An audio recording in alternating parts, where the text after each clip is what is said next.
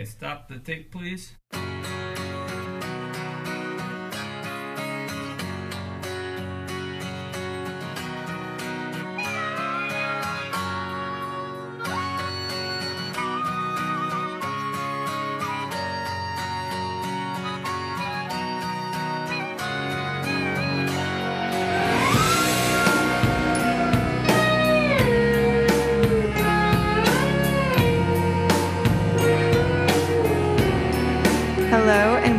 To We Are Weezer, episode 49. I'm your host, Rachel, and today I am joined by a very, very special guest. Uh, but before the big reveal, let me tell you a little bit about the show. We Are Weezer is a podcast about Weezer, and we have two different types of episodes. We have a song review episode where a guest host and I scour the internet to find details and fun facts on your favorite Weezer songs. We give you all the details, review it, and rate it using our special rating system. And we have perfect situations where we'll do Weezer news, guest interviews, Weezer stories, or the history behind a Weez mark, which is a Weezer Latin mark. We'll talk about an album release and whatever else is going on. So, without further ado, today we are very honored to have a very special guest, the OG original first guitarist for Weezer, Jason Cropper. Uh, thank you so much for coming. How are you? I'm fine, Rachel. How are you? I am great. Uh, very, very excited to have you. We have a lot of questions. Are Are you ready to get going? It's great to be here. Let's do it. Okay, we'll be right back.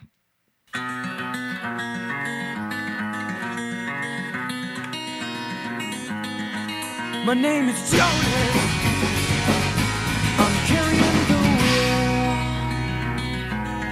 Thanks for all you've shown us.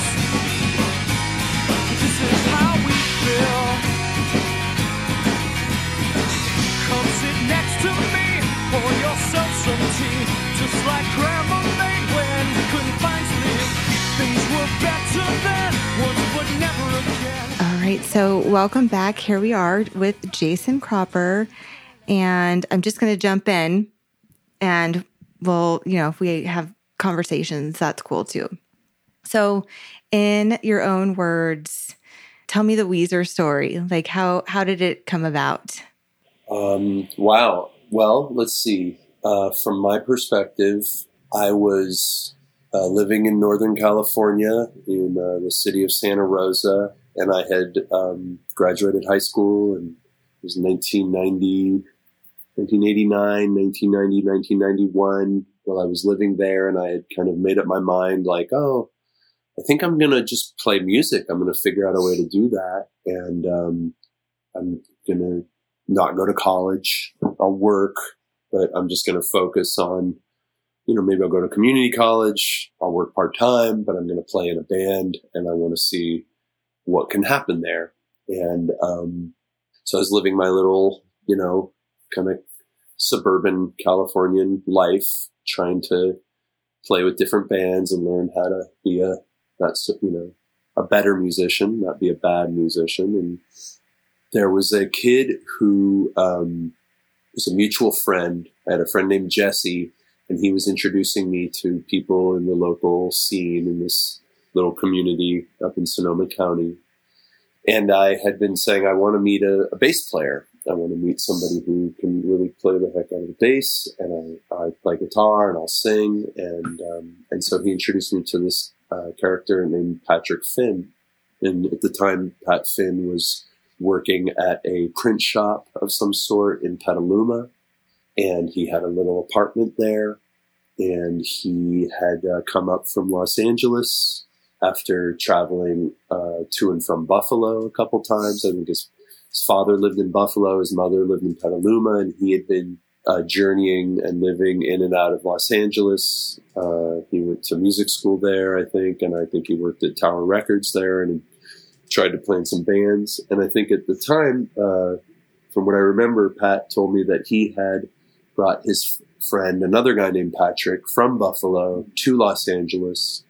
And this other Patrick, Patrick Wilson, was still living in Los Angeles, though Patrick Finn had left Los Angeles. It was just a little bit hard on the nerves for us simple country bumpkin types, and you know, come back to Northern California to get some, you know, just a lower cost of living, you know. Mm-hmm. And so he introduced me to Patrick Wilson on the phone, and um, and Patrick Wilson said, "Yeah, you should uh, consider moving down here and just see if you like it. You can stay with us. I'm I have a couple roommates, but there's room on the you know sort of dining room floor or on the couch." And um, he had just finished. Um, Patrick Wilson had just finished uh, a project that he and Rivers had done that um, was a little power trio, an amazing band, by the way, um, called Fuzz. And the bass player's name was uh, Scotty. And we had a nice conversation or two on the phone, and he was very friendly, as he always has been and always is. And just said, Yeah, you should come check it out, see if you like it. And so I didn't have a car um, but Pat Finn did, and I said that I somehow convinced Pat Finn, or he convinced me that he should drive me down there, and then he would join us, and Patrick Wilson and Patrick Finn and I would form a band. It was really going to be Pat Finn's band because he was sort of the leader, if you will. He was the one who was taking the position of like, it's my band. I'm getting it together. We're going to play my songs. I'm going to be the singer, etc. And and I had you know intentions of my own, but I was like, yeah, okay, you know, that's just how it works. in, in bands that start out, it's like, well, who's the singer? Well, I don't know. Whoever steps up to the microphone and sings in key the best and writes the best lyrics, basically, right? Mm-hmm. So we went down there and um, he dropped me off in front of this house on Genesee Ave down by Television City. And um, I had all my stuff in a box and a couple guitars and an amp. And and I knocked on the door and, and Pat Finn he, he literally dropped me off and left. I don't know where he had to go or what he had to do, but he went and did some other stuff. I don't know, you know, he was in a hurry at that point for some reason. So we didn't all stand in the same room at that point. It took a while before all of us were there together, but I walked into this apartment and it was an upstairs flat and Matt, uh, Sharp had the master bedroom in the back. It was his place. And Rivers and Pat Wilson were sharing a single bedroom um, off the kitchen, and I was in the living room, and um, and there it was, the four of us together for the first time, and it was awkward but lovely and fun, and um, a lot of you know just sort of personal discovery, you know, meeting each other, and you know we're all we're all kids. And I think I was 19 at the time, so I was pretty young. That's crazy that you even did that at 19. That's like like to just go away to live in a house with or in a part a tiny apartment with dudes that you don't know in the in the living room in Los Angeles. I mean, it's like the, you know, I'm sure everybody dreams of that, you know, move to Los Angeles and follow your dreams of being in a band and but it's it's cool that that you did it, you know? Well, this was before the internet, right? You had to have a phone call with somebody. You couldn't email them, or you had to write a letter. Those were the only ways you could communicate with somebody in a different city. Yeah. And so it was it was personable. It was it was warm and and I think to Patrick Wilson's credit, you know, I mean, he understood because he had done it. Mm-hmm. Right. And Rivers understood because he had done it. And Matt understood because he had done it. And Pat Finn understood because we were all, you know, birds of a feather in that way, kind of in the same tribe, if you will, whether we intended to be or not, but we had flocked together knowingly and unknowingly to a certain extent. And so, um, there was a camaraderie because of that. And um, well, because you kind of had all like that's all you had was each other yeah, and everybody's just following their heart. They're they're going against what the you know the college counts career counselors or the art you know the the hardcore you know academics are telling you, which is oh get a you know get a good degree or get a trade, get a good job, and then go and and and follow your passion and have a nice hobby or whatever. And and everybody in this group is saying no, we're going to actually try to figure it out and do it. Try to do it. Try to do it right, and that's fun. And I think you know people who are doing that with their lives, you know, that's that's important. You know, if you know somebody who's an artist like that, who's passionate, it's like whether they, you know, go and make something of themselves or not, like that person deserves some some moral support or better because the the world needs art. I agree. It's very important. Yeah, people need that because a lot of people do go and just get the normal job, and then it's like, well, okay, Now what? Or, you know, I hate this. right? They're waiting for the the next album or the, the or the sports or whatever it is that they need to distract themselves from their humdrum. So, anyways, back to the story, I guess. Yes. Um, so let's see here. So we're living there on Genesee, and Matt says, "I'm leaving. I'm. I need to go to Northern California because this place is making me crazy, or whatever his story was." And he went on kind of a sabbatical, and um, and Pat said to me, "Go to this building in in Westwood." And ask for a job. It's where I work. It's where Matt and I have been working. We sell dog shampoo on on the phone to kennels and places that wash dogs. And uh, it's good pay, and I'll vouch for you. You'll get a job. Who knows how long it'll last, but just go and try it. And that was great. And so I got this job, and he let me ride his bike to work. And he and and Matt would ride together in Matt's car, and um, it was hilarious. I mean, it was like this. You know, we're selling dog shampoo to like cold calling people at kennels, and it was it was horrible. It was one of the most like okay, this is why you're following your heart and playing in a band. Like I would call these people, these poor people who had been washing dogs in flea bath shampoo that apparently uh, the technology used in the shampoo was the same technology that's for nerve gas, and it kills the fleas. It's very mild, but it is the same stuff, and um, and it was causing cancer Oh my God. after you know 20 years of having a dog um, you know shampoo you know uh, salon these people are sick. And so you and the other side effects from using the shampoo is to make them very cranky. So you're calling them up to say hey good news. We got the new dog shampoo that's made with orange peel and it's much milder on you and the dog but it still gets rid of the fleas. And they're like, yeah, does it not cause cancer and irritability?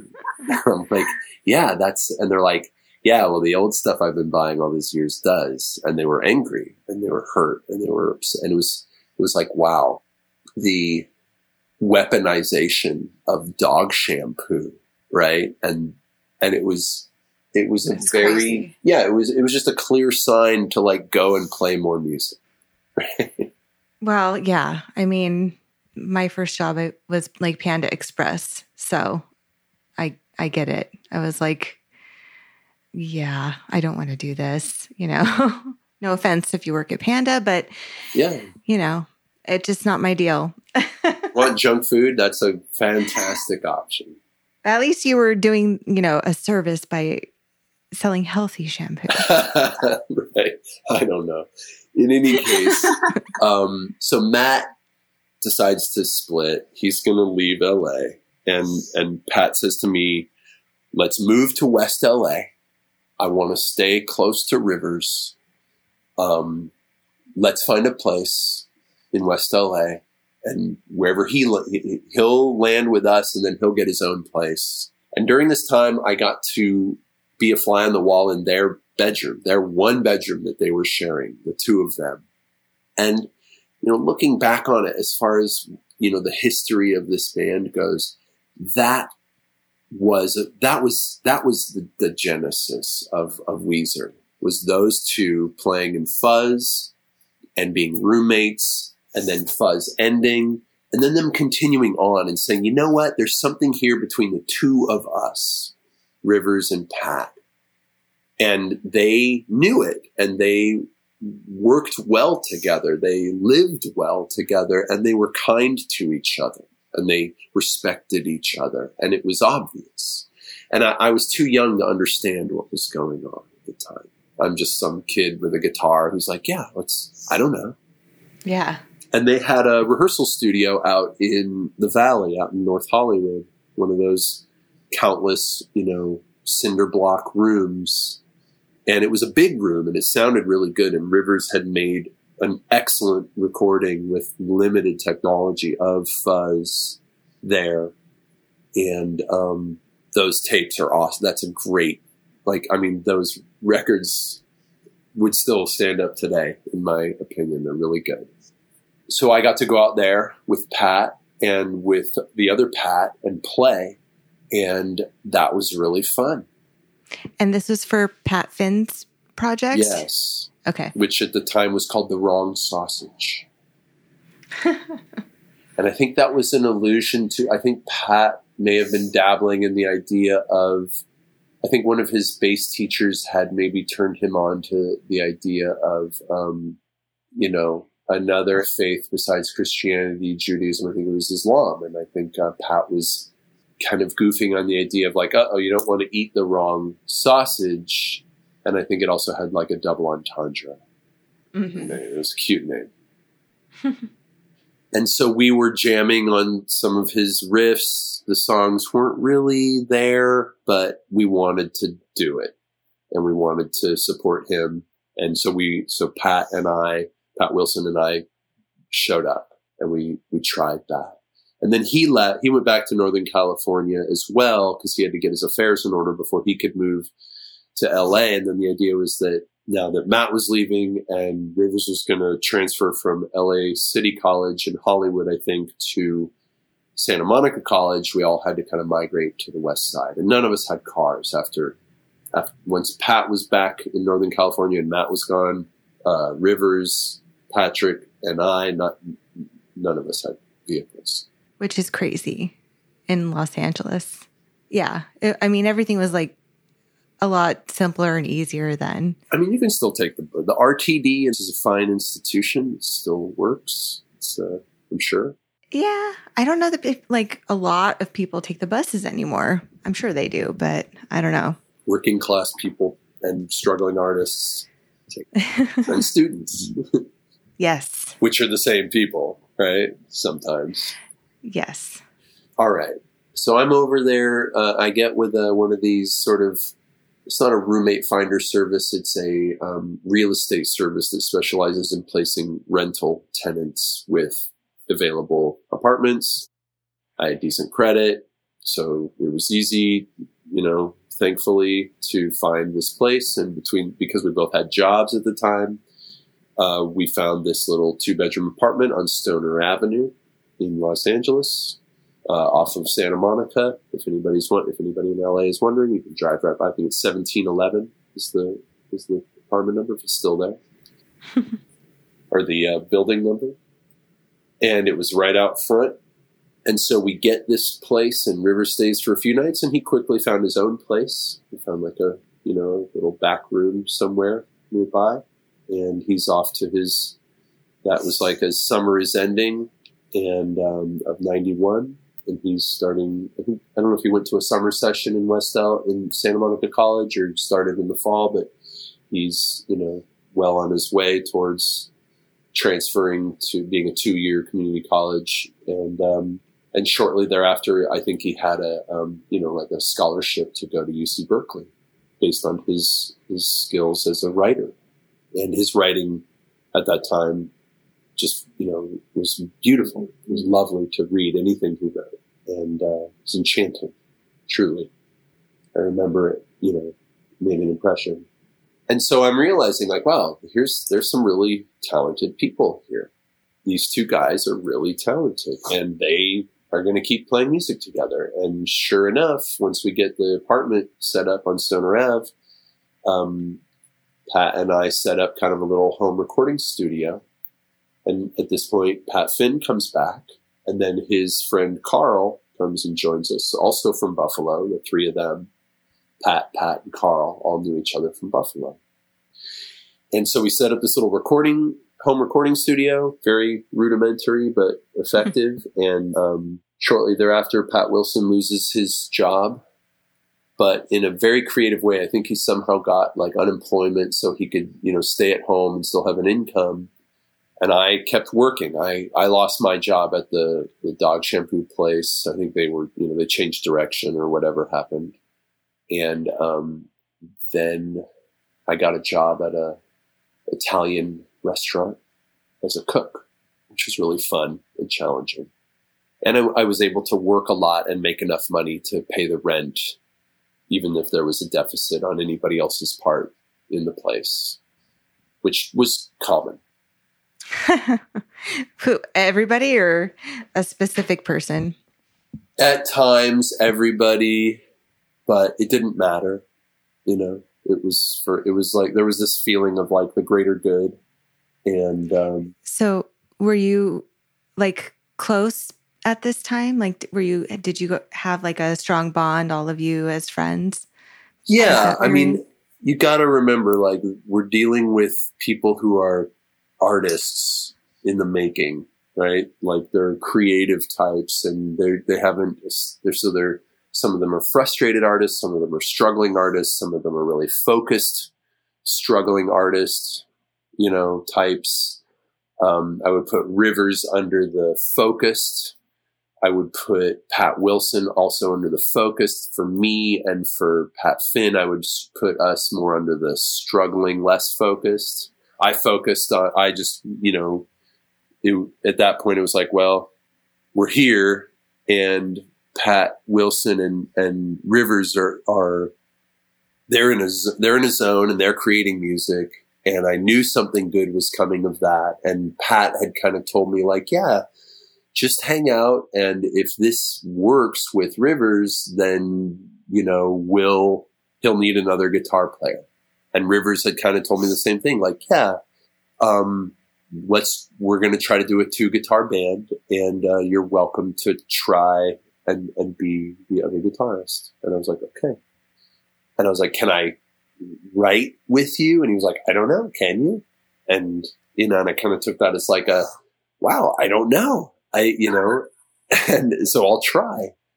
And so I just watched him and Pat in their process as it was evolving and tried to mimic them and learn from them and emulate them.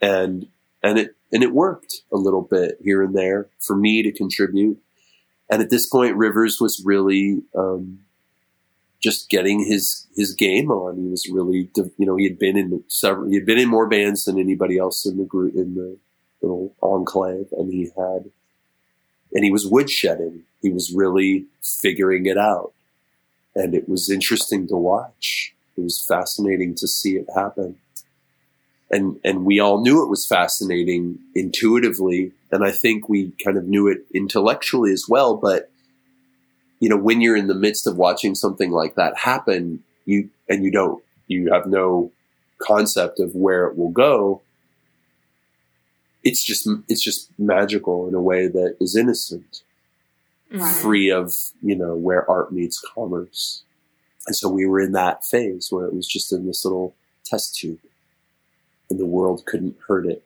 Yeah, to just, you know, be young. And I mean, I wasn't a musician, but I remember just being young and innocent and having fun and just in the moment, like living your life. And, you know, I have fond memories of that time in my life. And it sounds like you like feel the same way. Like it's just, you know, it, it like magical, like you said. Yeah. There's just this purity and this innocence that is is lovely. You know, it's so. In any case, um, Rivers came to me at one point and said, "I need work. I need extra money. You've got a job at the Italian restaurant. Do you think they have any openings?" And I said, absolutely. I think they could use you. Um, why don't you come in and I'll get you a, an interview to see if you want to be the um, dishwasher slash, uh, you know, custodian busboy. I was like, great. He came in and he aced the interview and he started right away. And before you know it, I'm in one end of the kitchen cooking the pasta primavera and making the Caesar salad or the Subway sandwich type thing. And he's over at the other end washing the dishes and cleaning everything up so I can use it again to make the bread or the pasta or the sauce or whatever. And in between us is a radio playing the local station of our choice. And we ultimately decided on the KNAC and just left it there, which was like the time the hard rock radio. And you got to hear all of the Guns N' Roses and ACDC and Queensryche that you could handle. and it got old, but it was what, you know, we just, you know, we were kids. Yeah. And so, and we would walk home together and then he would catch the bus or get a ride from Pat Finn back to his place. And one day the format changed and Nirvana got added to the Smells Like Teen Spirit got added to the station. And it was this, this pivotal moment in music history. And Rivers and I were at work together when that happened.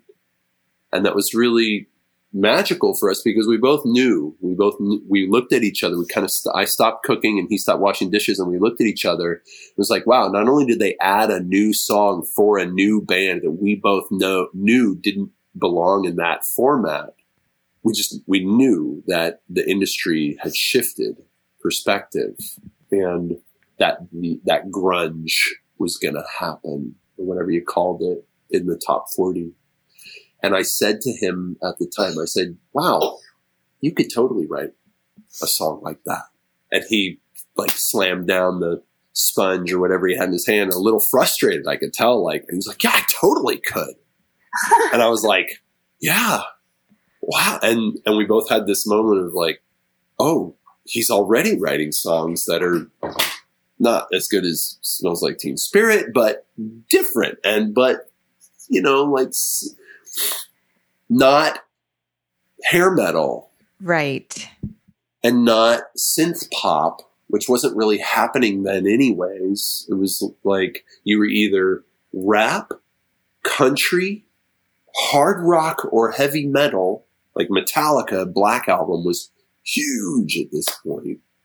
And then all of a sudden, Nirvana, Pearl Jam, Alice in Chains, Soundgarden, Dinosaur Jr. and it's an alternate, you know, Nine Inch Nails yeah. started happening too, and then you had Smashing Pumpkins, right? And like it took a 180. Like rock music totally just like stopped at one point and changed into a new direction. Yeah, I mean, I, like I'm sure the guys in Poison and Ratt like got on the phone with their manager one day, and it was like, "Yeah, I'm sorry, man, we just can't get Live Nation or the you know Ticketmaster won't take our call anymore the same way, right? And it changed, yeah. and so we both saw that happen like at the radio in Los Angeles, and again there was no iTunes, there was no Spotify, there was none of that didn't exist. So there was the, only the radio. there was the record store and there was the nightclub or the arena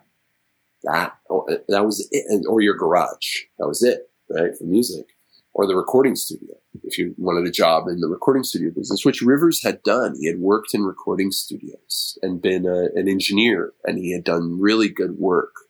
But that's that's for another, I mean, different story. so at that point, the songs really started to come, and you and, and you started to hear things like the World Has Turned and Left Me Here, which was a collaboration between Pat and Rivers, and I played the acoustic part. And then My Name is Jonas, of course, which is where I came up with a little idea and Pat took it and completed all the, you know, 90% of the music. And then Rivers did all the song, all the lyrics and melody and arrangement, basically. Um, and you had songs like uh, Let's Sew Our Pants Together and Paper Face and all of these songs that did not make it onto the Blue album that are all amazing and fun and interesting. And um, and Rivers was just really in this prolific like I'm gonna just I mean he must have been writing like you know a song a day at this point because there were probably like 50 songs you know by the end of 1991 big pile of songs. Yeah, that's crazy. and that's what it takes you know you have to and he knew that. He knew that you have to stock you have to get out all the songs that you have to write in order to start writing the ones that you want to write. Mm-hmm. as an artist i think he just kind of had figured that out at that point and and had the time and energy and creative space to do it. And he was going to school most of the time and reading a lot and able to do like yoga if he wanted it to or you know go to mexico on a retreat if he needed to or whatever just to get his head out of you know the routine and be in the creative space. He was really cultivating a, a, a dedicated creative space in his mind and in his in his life. And it was wonderful to to see that. It was just like how lucky you know to watch that happen so one day we were um, this is this is a personal story between me and Rivers that I I'm so like I still laugh at, at this because it's so silly. When I was a kid, my um, I, I have a cousin who lives on the East Coast, and my cousin's parents are his stepmother, my aunt, my mother's little sister, and his father. And my aunt and uncle uh, Kathy and Richard are yogis. They're both like they, you know, don't just teach yoga; they live on an ashram and like dedicate their lives to it. And you know, really good people, like opening up a new orphanage in India once a year, you know, for years on end.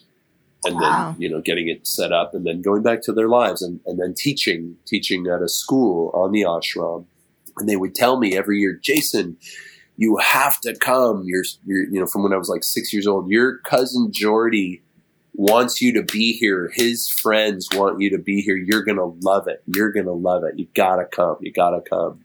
It's like, oh, I want to go. I, you know, I was kind of shy and scared. Like, it's a long way. I'm just a little kid. They're like, please come, please come. And I was like, oh, I should go. And I never went. And they moved from Connecticut to Virginia. I don't know when it was, like maybe 1983 or 4, 82, 3 or 4. And they stopped asking me to come as much at that point. Everybody was becoming a teenager. But they had this group of kids in their school that they were just, there was just this magic going on during this period. And so one day, back in LA, Rivers and I are walking home from uh, Giuliani's Italian grocery and grill or whatever it was restaurant. And we're walking home from work and I'm like, "Hey, tell me about your you know, your family and your friends and your life back in Connecticut because at this point I'm getting really homesick for Northern California. Just w- working like too much, not making enough music, not making enough money, the struggling artist lifestyle. And he's like, "Oh yeah."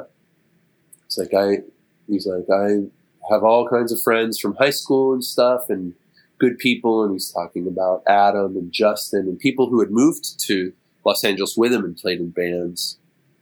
And then he goes further back and he talks about, he says, but the people who I really, really miss the most are people who I uh, lived on an ashram with. You know what an ashram is? And I'm like, yeah, I know what an ashram is. He's like, huh, how do you know what an ashram is? And I said, well, my aunt and uncle live on an ashram. Oh, okay. And he says, yeah, so I lived on this ashram with my family and I went to school there and it was from when I was a very young kid, like preschool. And these people, and you know, he just sang their praises in a way that, you know, I, I don't think I can overstate. It was, it was lovely how he described them. It was truly beautiful. And one of his very best friends was this kid and and all of them had Sanskrit names in his story. I was like, oh, that's really interesting because I I know people like that, and they kind of fit the same description, except they live in their ashrams in Virginia. And he's like, that's really weird. He's like, well, it can't be the same people, but the the people that I the, the reason I'm so sad is because they moved when I was like you know I had to go to normal school after this whole primary school experience, and they moved from Connecticut to Virginia, and we kind of look at each other like, why do we keep talking about an ashram in Virginia? This is weird. And then we make the connection, and he's like, well, what are their? I'm like, well, it's my aunt and uncle Kathy and Richard and my cousin Jordy. And his eyes get really big, and he says, well, what are their Sanskrit names? And I tell him, and it's the same people. And it was like creepy because we hadn't planned on meeting in Los Angeles like this, but these were this was the kid that my aunt was saying you've got to come to meet Rivers and his brother Leaves and you know all these other kids that he grew up with there and we finally and we met after all we met after all right That is crazy. it was neat and so um It was meant to be. Just a nice synchronicity, you know, just like a nice sort of like handshake from the universe. Like, okay, well, yeah, somebody meant it to be. We did, though we didn't understand, you know, what we were getting into in, in some ways. But so that, for me, that has always felt really special and always will.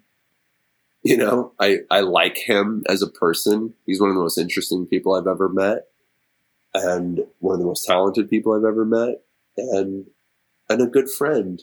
And we have almost family in common but just friends you know community. We have community in common from before we Mhm. knew each other. And that's nice. It's it's very reassuring about the goodness of the world where it's available. So anyways so it's the end of 1991 big pile of fresh raw new Weezer songs. Say It Ain't So gets written at this point. And it's like, oh, wow. Wow. That's really good. And My Name is Jonas is like, you know, we're just like, oh my God, this is so fun. These songs are going to be so fun to play as a band. And we're waiting and waiting and waiting to play as a band. And, and then Rivers at one point says, well, we need a bass player. And, and Pat says, we need a bass player. And the obvious choice had been Pat Finn at this point, and we had tried it as his band, with him as the singer, and Rivers as the side guitar, as the lead guitar player, and me as the backup guitar player, and it it didn't work. It just didn't work. It- we weren't ready. Pat wasn't ready to to you know really express himself. I think at that point which which he has done very successfully since then. He's played in Pat Finn's played in a lot of really cool bands up in the Portland, Oregon area. He's an amazing musician. I think there's the best is yet to come from him in terms of songwriting and you know recording and musical arts. He's got a lot to offer, but you know Rivers was building his power as a songwriter and as a frontman at that point very quietly and in service to his friends as a lead guitar player. And so then when it was time for him to step out front, for whatever reason, we just, I think Pat Finn just was, I think he just needed to go do his own thing. He didn't want, I don't think he wanted to be the side bass player. He wanted to be the lead singer bass player. And so he needed Right. to either do that or something else. And I don't know exactly because this do it with other people, maybe. well, honestly, Rachel, all of this type of stuff was kind of above my pay grade at the time. And there was no pay, but I didn't make any decisions about who was or wasn't in the band ever. You know, I just was showing up until I wasn't showing up. anymore. So they called in Matt. And I had quit my job at the restaurant around Christmas and and left town. I needed a break, and so I went to Northern California, and I had a little, you know, getaway, and and I remember Rivers coming up to say, "Hey, we need you. Don't don't give up. We need, we want you to stay in with me and Pat, and we want to bring Matt in and try this. We've we're almost ready. I almost felt like uh, the workers are going home was a reference to that because I left. I was pl- I was planning my exit right around the time that song was written, and um, so at one point I decide, well, I'll give it another shot. He's he's convinced me to stick around. I will. Was it just loneliness or being young and not knowing what you wanted to do yet? Or what do you think was like so hard for you at that time? I think the stress of maybe kind of being like the, you know, in that apartment on Stoner Avenue, the primary breadwinner for this little group of lost boys, you know, and kind of holding it down financially to a certain extent more than, you know, I think like Carl was always solvent and able to cover his nut. Pat Finn had a time when he couldn't, and, and we carried him like friends will do for each other. And there, and I think some resentment built up there. And Pat Wilson was also running out of money. He kept getting extensions on. I think he was getting unemployment at the time, and it wasn't enough, but it was something, and he contributed. And Rivers lived on his own. He was autonomous. He didn't have, you know, he didn't have the drama. And then he and Matt got a place together, and that changed the dynamic a lot. And that was the Amherst house, and that was really that became like the the gravity was there.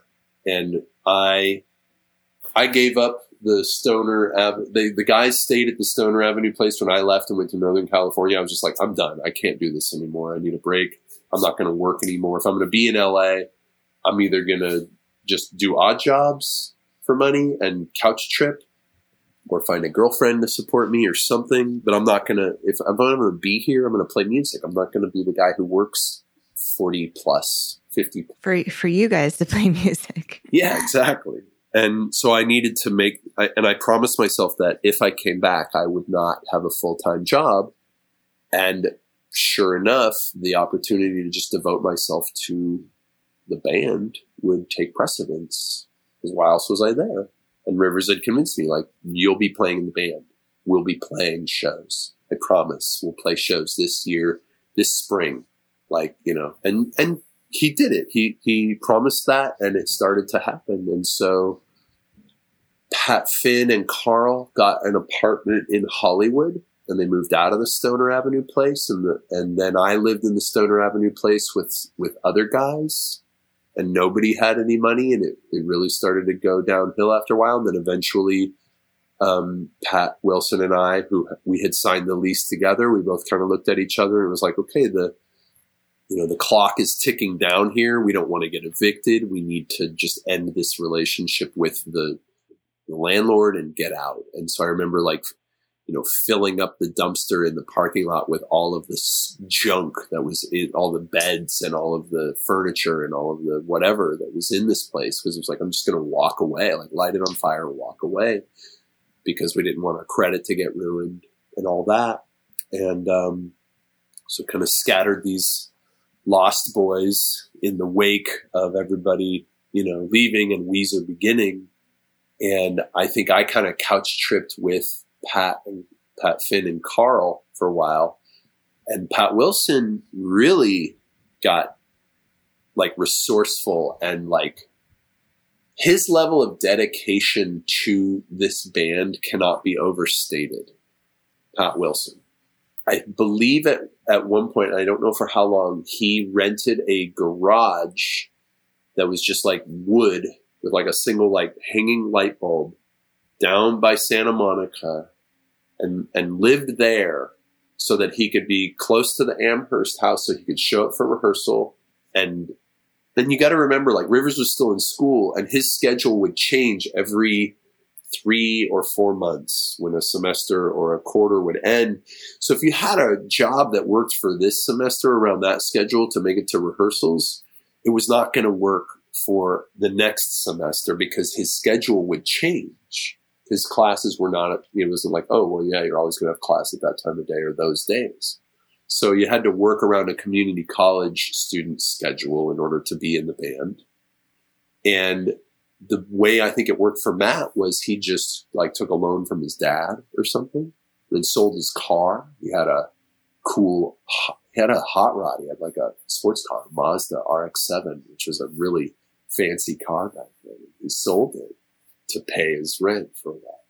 He sold his synthesizers that he had bought. You know, this is pre-rentals, mind you, and he had this really expensive Kurzweil synthesizer that was like the top of the line. You know, like at the time it was probably like four thousand dollars. He sold that. You know, and so we're whittling it down to like how we, you know, How are we going to make it? yeah, at one point I would I ran out of food and had no place to live, and I remember wandering through a grocery store with a shopping cart and following the security guard. And as he would turn the corner to head back up the next aisle, I would pick the food that I wanted to eat, like some prepackaged sushi or something like that, and open it and eat it, and just really slowly and nonchalantly make it through, and then not buy anything and walk out in the middle of the night if I needed to. I did that a few times. and working odd jobs like painting houses or, you know, Like whatever. yeah, whatever. And so we played uh, together in February on Valentine's Day of 1992, and that was amazing. We, had, you know, everybody had the 50 songs, so I think we got through like maybe 15 or 16 of them, and we're all just looking at each other like, this is gonna be amazing. This is gonna be so great. These songs are so good. We're so good. We were not so good, but we believed it. We be- we believed it. You're probably pretty good. No, we were we were terrible, but the songs were good. Some of the songs were really good. Some of the songs were good. Some of the songs were just okay. I was terrible. Matt was terrible. Pat was fine. Rivers was okay. His voice was he wasn't ready vocally. He was n- not the like the singer he is today. Right? Like, he- I don't think we could have done Africa. Right. So then it was time to get a show, and that was really difficult. That was a really difficult thing to do. We and eventually he calls and he's like, "We got a show tonight." I'm like, "Oh, great! Finally! Jeez, it's taking forever." And it was playing. We were going to play after Keanu Reeves' band, Dogstar, at a club called Raji's, which no longer exists because it was destroyed in the earthquake of 1994. Yeah, yeah, January '94. That place fell down, and so Dogstar plays and plays and plays, and the place is filled with every girl in Hollywood. then Dogstar finishes playing, and it's our turn to get up and play, and everyone leaves. And I think it's probably like 1.30 in the morning when we hit the stage, and it was just our friend, you know, our real friends, like real friends of the band stayed to watch. People who were also musicians and understood how hard it was to get a gig and get a band together and play a show, let alone sustain it, you know. And so nothing happened, of course. And then we got um, there was a club in Hollywood at the time called the Coconut Teaser, and uh, at Sunset and Laurel Canyon I have been there.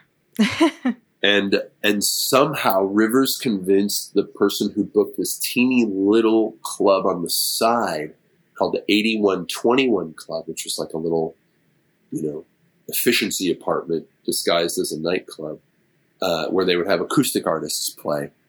And at this time, I, generally speaking, played acoustic guitar. I didn't play. There was not an ele- a second electric guitar. There was an acoustic guitar, electric guitar, bass, and drums. And so we somehow could play these acoustic gigs because there was always going to be at least one acoustic guitar on stage. And so Rivers got them to call it Weezer at the Teaser. and I remember there was a review in the um, LA Weekly, and somebody was like uh, goofing around on the name of the band, like Wheezy, like from uh, was it Good Times? There was a character named Wheezy in Good Times. It was like, no, it's not Wheezy, it's Weezer, it's Weezer. And and the face of the Hollywood nightclub scene was changing dramatically at this point because the hair bands were not getting the gigs, and you had these hip, cool bands were getting gigs and getting showcases. And so then we started getting better gigs and we started playing better. And there was a show that we played at a place called Club Lingerie which I think is on Sunset Boulevard. And it was a Monday night free showcase where A&R types would go and see bands play. And some word got out there and we played an acoustic gig at a place called uh, Genghis Cohen, like Genghis Khan and Leonard Cohen. And that was where um, we met some people at a record label called Restless Records, and they were like, and I remember the president came up, and somehow Rivers had been talking with them on the side, or Matt had, and and the guy basically announced it, Joe, Joe Regis, and he said, "I want to make this record with you guys." And he said it to the whole band out in, in front of everybody, and he was there early, and it was like, "Oh fuck, this is gonna happen." And Pat and I were like, let's take it. Let's take the deal. Who cares if it's only 30,000 bucks? We'll make a record and then they have to put it out. Yeah. And that's good. That would be good to only spend that much money. But Rivers and, and, and Matt, cooler heads prevailed. Let's just say cooler heads prevailed. And at this time, I remember Matt was reading the book by Donald Passman, who gets that book uh, everything you need to know about the music business, which I recommend. It gets reissued every year or every time there's like a new way to do things. And he, I remember coming into the Amherst house a couple times and he's laying on the couch and getting deeper and deeper into that book. And they got to the section where you have to create a team, to build your team as, a, as an artist. And the team is the, the manager and the lawyer and the booking agent and the business businessman. And they realized that there was no money, so getting a manager or a business manager wasn't going to make a lick of difference because we had no clout, because we had no income. And getting a booking agent wasn't going to matter because we were just going to play shows in LA until we got a record deal. And so that left getting a lawyer. And so then we played, I think it was when we played at Club Lingerie that the, the A&R guy, Randy from Slash Records, and this is like the people who discovered Faith No More, The Germs. Whoa, these guys wanted to sign Weezer? That would have been cool, right? It was the perfect sort of like, you know, distributed by Warner Brothers, but an indie label in spirit. Mm-hmm. And so Randy wanted to sign the band, and then the president of Slash, Bob Biggs, wanted to sign the band. And so then we asked them, well, what's the next step? And they said, you got to get a lawyer. And we were like, hot dog. Somebody asked us to get a lawyer, and that's what we've been thinking, and that's what we did. And Rivers and Matt went out and found Jamie Young. And I don't know how they, you know, with a late, with an offer in hand from two record labels, one verbal and one like, we're ready to write a deal memo and send it over to your lawyer, get a lawyer. It was like, oh, okay.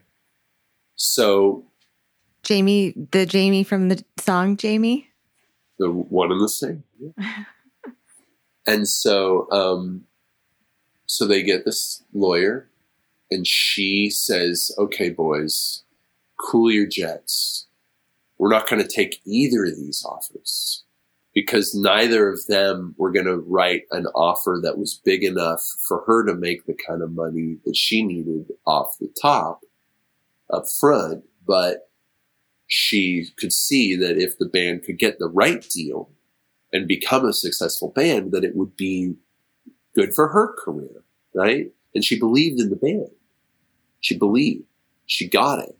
She she loved the music and she liked Rivers. And I think she liked Matt too. And I, I hadn't met her at this point. So the Matt, you know, I couldn't fuck it. They wouldn't let me fuck it up by bringing me to those meetings, which I probably would have. I was so like young and just wild cardish. And, and so she says, all right, you guys got to really practice now because your next showcase is going to make or break you. And you're either going to get another offer from somebody else, and I'm not going to tell you who I think it's it ought to be or who it's going to be, or you're not.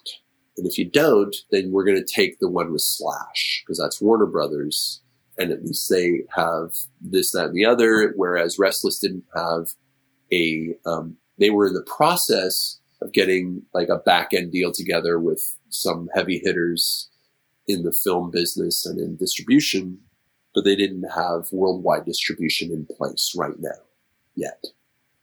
And so somebody somehow, I guess it was Jamie, got the tape to some A&R guy. I guess it was a guy named Tom Zutaut's office at Geffen.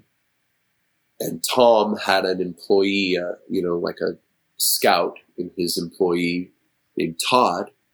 And Todd listened to the tape and said, I want to see this thing. And so we set up another show. I don't remember which one it was at that point. It might have been another one at Club Lingerie. And I think if it was the one at Club Lingerie, that would make sense because I remember Rivers got a real good sound guy named Paul DuGre, who still produces record. I think he's working with Matt on on the new Rentals record right now. And Paul DuGre is an exceptional engineer. Yes, uh, it, his name rings a bell. Yeah, if you're if you're a deep Weezer cut fan, you probably have seen Paul's name here and there on different tracks. So Paul came and did sound at this gig, and he made us sound good. He did he pulled some real tricks out of his bag, and I won't really say what they are, but they're hilarious. Save that for another interview. I'd have to confirm it with the other guys in the band, so I don't I don't want to go too far down that rabbit hole. But he made us sound good and better than we could on our own. And um, and the songs were just killing it. I mean, we're playing the sweater song, we're playing My Name Is Jonas, we're playing Say It Ain't So, we're playing. I, Buddy Holly was not in the mix yet, but those three songs carried it. And the world has turned and left me here was good enough. And um, only in Dreams was magical at this stage. uh, You know, playing it live and the the interplay between you know the four of us as it crescendos. It was like it was just an experiment. It was like, yeah, we don't know what's going to happen. We don't play the same thing every time ever. It's always different, and it was fun. And we and that fun translated, and the audience could watch that that chemistry happen. So then, sure enough, there's an offer from Geffen, in, and it seems like it took forever, but it took it, you know, as long as it took, like all of you know '92, and the first third of '93, and then there's an offer from Geffen Records through Jamie Young's office, and so, um, it was kind of like, wow, we did it and it and I think the interesting thing was at that point, like I I hadn't thought it. I hadn't had long enough in my like meditations and, and personal work at that point as a you know a 21 year old kid to like think through like well what would happen next what would you do if you got a record deal with geffen records at that point with nirvana like getting played 24 7 and and them on the heels of Guns N' Roses and able to put the music wherever they wanted to at that point if we made a good enough record. My mind wasn't expanded enough to understand like what actually was going to happen next, but it did. And I remember, um, what's his name? Do you know the name of the guy who sang uh, "I'm on a Mexican radio"? REM? Is it REM or? the band was Wall of Voodoo, and the the singer songwriter of Wall of Voodoo was uh, Stan Ridgway. Is Stan Ridgway, and we were at Cole rehearsal in Hollywood one day, playing our set, getting ready to try to find a producer to come and, and you know do the record for us, and we finished playing "Say It Ain't So" for the umpteenth time, and Stan Ridgway pokes his head in the door and says that's a, that song's amazing. You guys are really good. And I look across the room at Matt, and Matt is just like smiling at me so hard, like, and he's not saying, "Do you know who that is?" He's just, you know, we we all knew who it was. We all knew who it was because we had seen him around the studio. It was like, "Wow, that's Stan Ridgway from Wall of Voodoo." And he, unsolicited, gave us this really nice compliment. How are you guys freaking out at this point because you can't believe this is really happening? You know what was I really mean- yeah, the great question. I think what's really cool about it is that Rivers was upping his game at this point. he was rising to the opportunity. Like he was having us do the uh, barbershop quartet rehearsals at this point. He had a piano brought in from SIR Rentals and dropped in the rehearsal studio that we had in Hollywood. We weren't at the house anymore. We all had a place to live. We all had a little bit of money, and nobody was struggling anymore. And he wasn't going to go to UC Berkeley on the, you know, dean's scholarship or whatever the beautiful thing he had in place there was. And he was like, no, we're going to, we're going to do this. We're going to make an amazing record. This is it. We're doing it. And I think, I think my, in my youth, I think I was a little bit um, cocky at this point. Like, yeah, of course this is happening. We're awesome. It's yeah, this is my first try in a band, and it's and I mean I hadn't written any of the songs that were going to end up on the record, and I wasn't the lead singer, but I could sing in key, and I could show up with a guitar in tune, and knew how to make the, the guitar amps sound good, and that was good. That was it. That was good. That was all I had to do because everybody else was doing their part, and you know it was a team. And at the same time, it was really exciting and really scary and new, completely new experience outside of any of our, you know. Yeah, I can't imagine. I mean, being in that position and young and have been really cool. a cool feeling. And at the same time, my uh, girlfriend was pregnant with my first daughter. And I was like, oh gosh, that's gonna.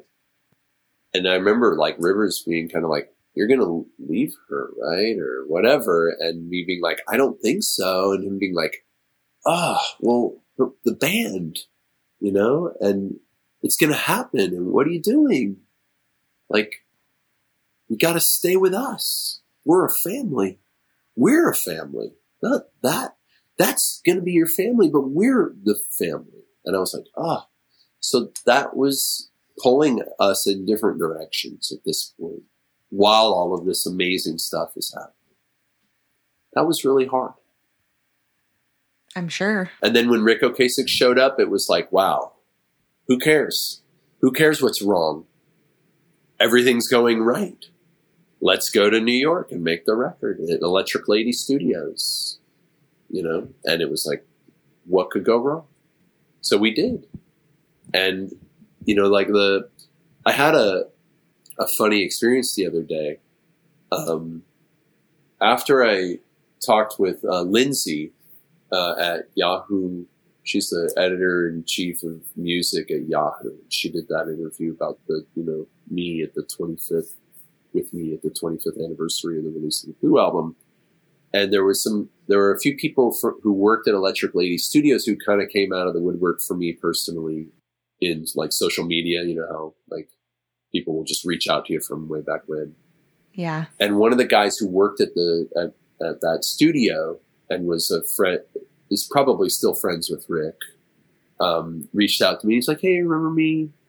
And um, we we had a really nice conversation, and he reminded me of when Rivers and I uh, went and just we were given time alone in the studio upstairs at Electric Lady to work on just the guitar parts and to try to like do like the interplay of uh, Only in Dreams and like the intro parts on you know My Name is Jonas, The World Is Turned, the Sweater Song, the other the parts besides just the or where where where you know like the the jangly finger picking or you know other than saturated electric lead guitar Rivers Cuomo parts.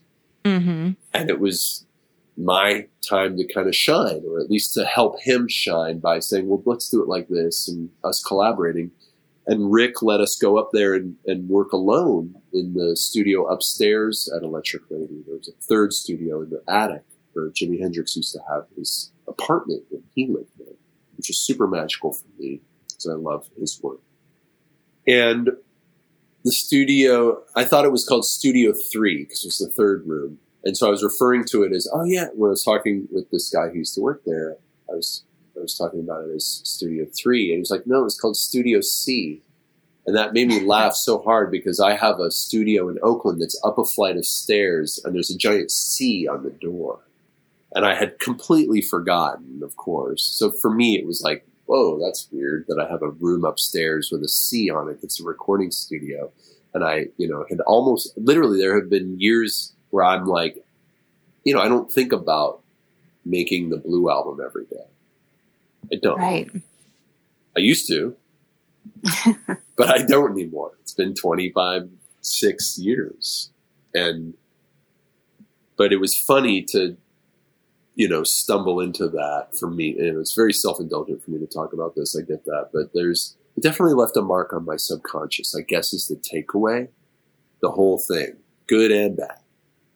The, the, the wins, the losses, the, the, you know, the celebrations, the, you know, the opposite of Wow. celebrations, the grief. It's such an important time in someone's life, you know, like that, those years are irreplaceable and form who you are as a person, you know, later. And, um, so, I mean, there's nothing wrong with thinking about it and holding it in high regard and Oh, I, I, I'm so fond of that record. I would be had I not been in the band. It's a great record. I, you know, it's one of those records where you can put it on and listen to the whole thing and be like, just put it on repeat because it ends quickly and there isn't any wasted space on it. Right. There's not one bad song on there. So, how what was it like for you to meet Ric Ocasek? Was it like that was surreal. I mean, he. So we're in this little room with no windows in Hollywood, that one that Stan Ridgway had popped into, and we're rehearsing there, and we're doing our vocal stuff there, and we're playing the set and trying different things.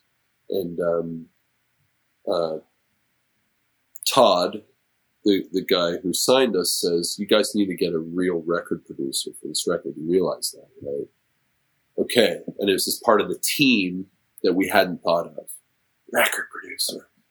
And so um, names start popping up, and I remember being thinking like, oh yeah, we should totally get someone like Ric Ocasek because he did the Bad Brains record. That's so awesome. I think it's called Banned in DC, or you know, from that era of like this early.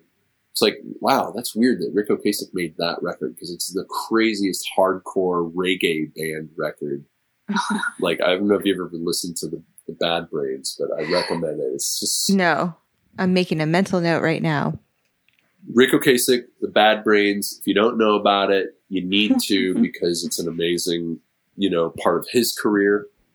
And if he hadn't done that, he wouldn't have done the Weezer album because that was where he cut his teeth and made a name for himself as a record producer. It was really with that record. Though, of course, I mean, uh, obviously the Cars, but you know, he's working with luminaries like Mutt Lange and Glyn Johns and people who have been making hit records, uh, you know, in a beautiful and formulaic way for decades. And so he's got all this institutional knowledge and somehow his name gets brought up and recommended and suggested and he gets contacted by the record label. And sure enough, he's interested. He likes the tape and he wants to come check out the band. And so he, so they say, yeah, he's, he's flying out and he catches a red eye and he's there like the next day. Like, yeah, he's interested. He'll be here tomorrow. And it was like, oh my God, that's so cool. And he shows up and he comes into, we're like warmed up in the studio and he comes in and he just proceeded to make himself as small as possible. Barely said three words. Like, hey, I'm just gonna Sit right here. I don't even think he said sit right here. I think he just pulled out his little notepad and started sketching. He's like, and I think he said something like, I, I just like to, I'm not making notes or anything. I just, I just like to draw. That's so cool. And so he starts drawing and we start playing and he's smiling and we're smiling and the energy's good, and and I and I can tell Rivers is not uncomfortable, which was really all that all that really mattered at that point. You know, whether you knew it or not. If Rivers was comfortable, then we could move forward. If Rivers was uncomfortable, then we need to fi- fix whatever made him uncomfortable so we can move forward. And and that was it. And that's you know, and rightfully so. And so um, he says something like, we finish a song, and he says something like, "I really like that." And he doesn't say, you know, do you have more? He doesn't follow it up with, do you have any more like that? Just says, I really like that. Just so kind, you know, to not be like, what else, it, you know, not challenging, just respectful, sweet, supportive, like a loving, you know, parent in a way. And, um, which is what the band needed at that point too, you know, so Right. he became that. He became that loving, like uncle. I think of him like Uncle Drossmeyer from the, the Nutcracker. Have you ever watched the Nutcracker? There's this character that comes in and he's this crusty old man. He's kind of creepy and scary. And Ric is not that. But Uncle Drossmeyer is this archetype of like the magician. And he has an eye patch and kind of has a little bit of a hobble and he and he and he's the one who gives the Nutcracker to I think her name is Maria. And the Nutcracker, her fantasy with the Nutcracker is the ballet, right? So he he's this magic. He makes magic toys, and he gives one to his niece, and she has this incredible experience, this dream. And so I think of Ric as Uncle Drossmeyer for Weezer, right? He kind of handed the band this magic toy, Electric Lady Studios in New York, right? And the Blue Album ultimately. And so that's, and when, when we were in New York and they dismissed me when they, you know, they said, Hey, Jason, it's, you know, sorry, but not sorry. You're not the guy. We got to move on. We're going to replace you. And, and Rivers, you know, lovingly said like, Hey, when we get back to LA, we'll all be friends. I'm sorry this isn't working. You know, you're a good musician. Is not it. We just, we need to, you know, you need to take care of your family. And So it was all because of that. Like basically because you weren't you wouldn't be able to be like 150% dedicated to the band. well, yeah, I think they wisely knew that at some point I was going to have to make a choice and it was going to rip me apart if I chose them over my family. And Right. and it and it was going to rip me apart if I chose my family over them, and it would be a liability to them to have somebody who was maybe not all in in every conceivable way, and so the the less things outside of of the you know their direct con- control for the for the benefit of the project that they could design into it at this early DNA stage of like, well, how are we going to present ourselves? You know, who's going to be in the band as we go and take photos and Right. They don't want you to like go through all that only to like what if some guy was on the front of the album and the tour is happening and then the, that guy's not in the album uh, in the band anymore. You're like well where right. who is in this like is this a band or is this you know it's like they didn't want it to be something that seemed just like oh well there there are some hired guns and then there's the guy. They wanted it to be a band. And they needed it. They, rightfully so. And you know brian had probably paid more dues than it, everybody in weezer combined at that point What in his mean? career. Brian had played. Brian is, I think he's the eldest out of Pat, Matt, Rivers, and me, and Brian. I think Brian is older than any of us by maybe one year, not a lot. He's ageless. He's I don't know how he does it. And he, Brian had been playing in bands in Hollywood in alternative, hip, cool bands longer than anybody in Weezer. Much longer. And had had a record deal that had fallen through. I think he, the band was Carnival Art, but there were other bands besides Carnival. And, um, and Brian worked at a recording studio in Los Angeles called Ocean Way, where, you know, like countless Radiohead records, and I mean, we could name drop here forever about Ocean Way. But Brian worked as a runner at Ocean Way uh, after his time in Carnival Art, before his time in Weezer. I worked at Ocean Way after I finished my work in Chopper One. And so I, I find it all too hilarious how we kind of like traded lives in a way. Cause I worked there for like 12 years. Wow. That's a long time to be anywhere.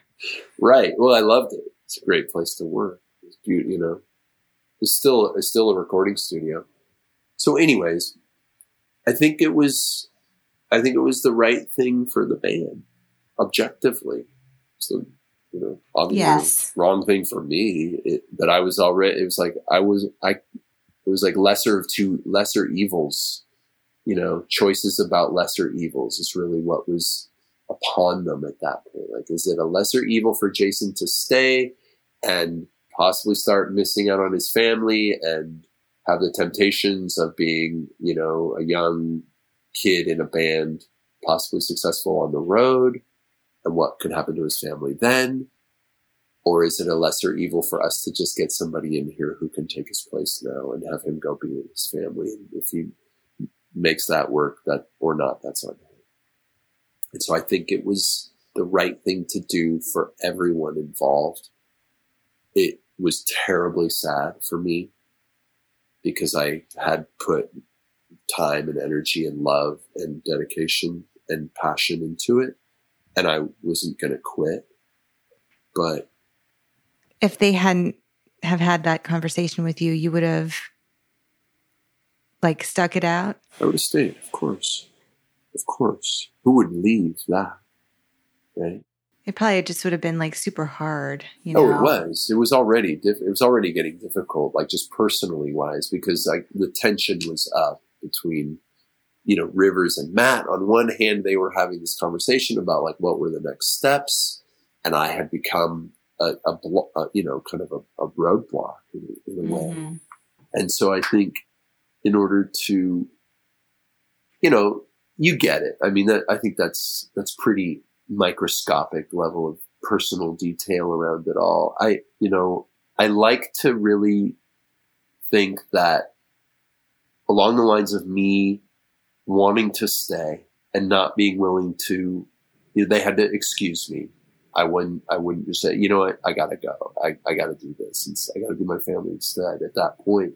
And then, you know, sending me at that point, I think that I didn't think it was a kindness at the time, but boy, am I glad they did, did it now. Right. Like having the, you know, the experience I've had with my kids, with my ex-wife, with my wife now, with my daughter, son, daughter, stepson. I didn't know I would have the opportunity to do all that then. I was just a kid. I was a really young dad. I was like 22 when Kiefer was born. And I'm grateful that Rivers made that decision on my behalf then, even though I wasn't ready to make it myself. hmm I'm truly grateful. And I've told him as much. And we've laughed about it. And it's, it's nice. Well, and what are you going to do? You know, I- I think that that's just that's life. They made the decision, and at in the at the end of the day, it was the right the right choice. I, like to fantasize sometimes, you know, about like, oh, well, what if, you know, I would have gotten that chance to be, you know, the one who collaborated with Rivers on this, that, or the other thing in the later years, you know? And who knows? That might still happen someday. I'm not like counting, you know, the minutes or anything like that. I, but him asking me to get up on stage was that, is that, and you know, the things that he said to me in confidence around that were like, oh, wow. Okay. I guess I ought to continue making music now that my kids are all older and I still, you know, it's not like I'm in a wheelchair. Yeah, you're not old. Why not? I was thinking the same thing. You know, like now is the perfect time to get out there and like tour if you wanted to because you can, you know. I'm I'm hoping to um, meet the the the Weezer fans all across the world. I mean, I would like to do that. I think that um, we have a lot in common. You know, I'm a Weezer fan too. So before we go there, do you still hang out and talk to Pat Finn?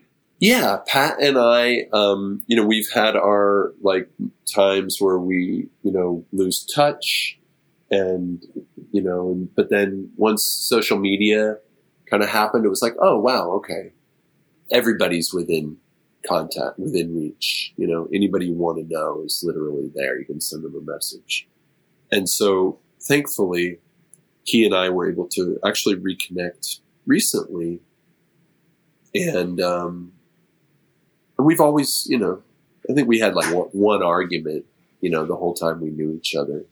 So, and that was early on, and he handled it well, and I handled it well. So, yeah, uh, we've we've stayed friends. We had a really good couple conversations last year, and um, and I told him I want you to come to to the Bay Area and make a you know write a bunch of songs, come to the Bay Area. I'll produce it in my studio. We'll have Darren or Pat or somebody like that, Josh Freese, play drums. Right, we'll just figure out some amazing drummer, and um, and we'll make that record that we meant that you wanted to make back then. Let's do it. That would be the coolest ever. no, I that's a top. That's like near the top of my list is is working with him again, and uh, you know all that that entails. So, do you think that you and like I think in the interview on Yahoo that you said that you maybe you and Matt were clashing a little bit. Do you think it was because of being young and like different personalities at the time and Yeah, absolutely. I think you know, I don't know Matt that well. You know, um I love him. I don't think we've always liked each other. And I think that there's there's distance there that is, that needs tending and and closing. And I think that yeah, I who knows? I mean, he was angry with me that day in a way that I will never forget. And it was almost like I, I don't know if he was scared or what, but I felt like he wanted to hurt me. Like, you know, some of the things he said. And I was just like, I, that's, and I remember at one point Rivers like stopped the conversation. He was like, no, like, that's not why we're here just do this. And that was the end. And I left the room. But it was like it, you know, I think he was just really triggered and really scared. And I don't know if it reminded him of something that he was hurt by in his childhood or I don't, you know, I could project into it all kinds of stuff. And, and it was, you know, the fact of the matter is that for me, it was a primal scene. You know, it was like one of those moments where you're like, God, I might as well be dead because that was that traumatic, you know? And you can't, and you can't put that into words at that moment or even for years after something like that happens. But looking back on it, it was very scary for him and less so for me. I think I, you know, after Rivers made his speech about like, you know, you, will go back to, we'll all, you'll go back to LA now, you know, we'll all go, we'll meet, we'll be friends back there, blah, blah, blah. And I said something like, I really feel like you guys are making a big mistake. You know, of course I'm going to say something like that. But I could tell Matt was angry by what that point. And, and I guess that just left a mark and there have been times when I've been like, oh yeah, it's fine. like when we, you know, hung out socially since then, and it's been lovely. And it's like, well, there's no reason to bear a grudge or anything like that. And I don't. I just think that it's something that he and I will eventually work out on our, you know, privately. And talking about it here is silly because it's private, but people want to know, I guess. Uh, or do I just want to talk about it? Who cares? It doesn't matter. But you know, I mean, Matt is an important part of the the Weezer, the you know, sort of the early and shattered Weezer puzzle, right?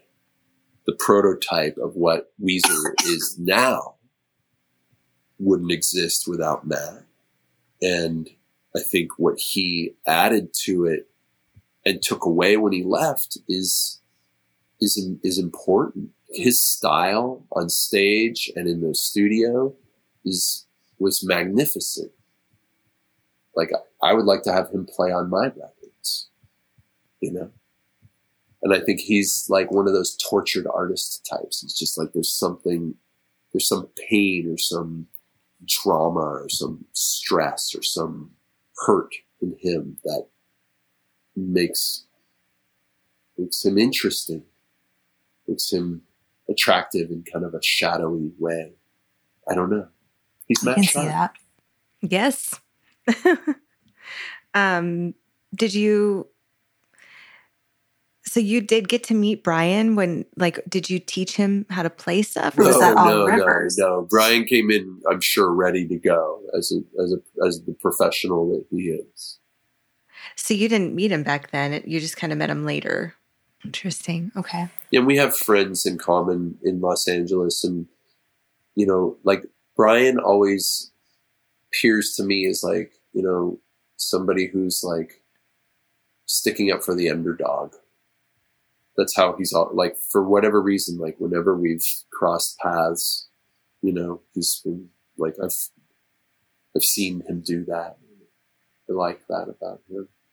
Are you still close with with Pat Pat Wilson? I know, isn't he up north ish? I think Pat lives in Southern California. I saw him when Or they. he's he's either north or south of Los Angeles, but I know he's not in L.A. necessarily. I think it's south. I think it's towards Orange County. But um, I saw him when they came through Oakland and they played the Oakland Coliseum, which was amazing. I couldn't go see them play the Oakland Coliseum the last times they came through, but I went this time. And um, it was so fun to hang out with him. It was like, you know, after he and Rivers lived in a room alone, you know, just them, Pat and I shared a bedroom for a time as well at our place on Stoner. And sitting in the little dressing room, which was about the same dimensions as our old bedroom, and you know, just being in there together and talking, it was literally like no time had gone by. And we just picked up right where we left off, and it we just had a lot of fun, and and it was hilarious. Josh Freese walked in because he played a couple songs on that set, and he was there. He had flown in, and um, and Josh and I knew each other from like I Josh played in my band before he played in Weezer. Very interesting. I'm a huge Josh Freese fan, and you know, I was so, Josh and I were excited to see each other, and it was like, wow, I'm really lucky. I get to hang out in a room with my old roommate, superstar rock drummer icon Pat Wilson, and Josh Freese, and we're all just kind of buddies, and that's cool. Like I feel very grateful and very lucky that Is it like old times and like I know for me getting together with my like high school friends, it really is like old times. Like you just go right back to being like like it's like you never you know, sometimes it's a month or two, sometimes it's longer for some of them, but every time we get together, it's like yes like yesterday or like you're just it's the same. That's right. I mean, anybody you know, that's who you know. It doesn't matter what they're, how they're seen in the public eye or not. That person is to you who they are to you, and you are to them who you are to them, and nothing can change that except the two of you. You, you know, and it doesn't matter who's got a book deal or who's got a platinum album, or who's got a number one, or who's getting evicted, or you know, having a heart attack, or you know, good or bad that's who that person is, and that's you know for better or for worse. And then we all just you know gotta just try to be a little bit better each time. Else, what's the point? So you miss them? Oh yeah, terribly. And it's probably better that way. You know, like I don't want to wear out my welcome with them.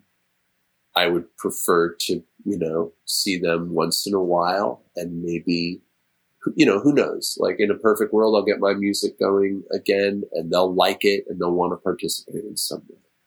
Or they'll invite me to participate with them in some way when it's appropriate. And if not, that's okay too. Right. Like you can just go with the flow and be friends and Yeah, we have thus far. Yeah, we know how to do that. We've been doing that, you know, all these years.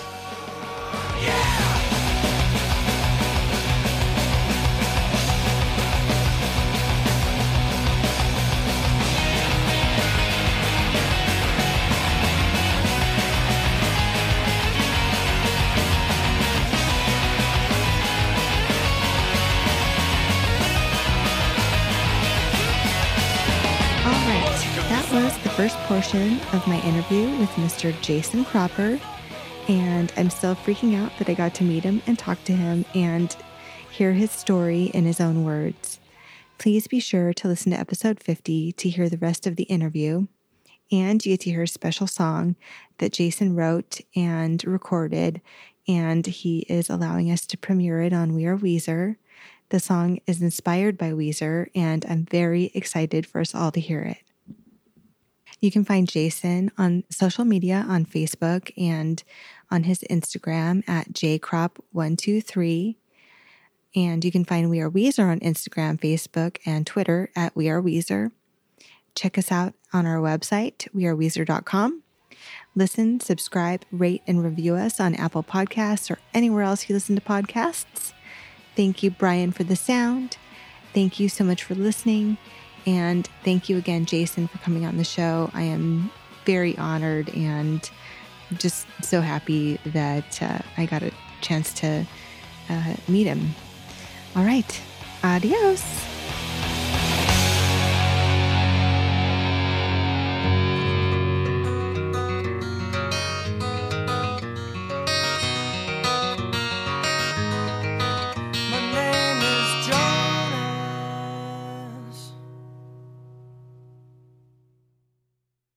We are Weezer, we are Weezer, we are Weezer, and I love you.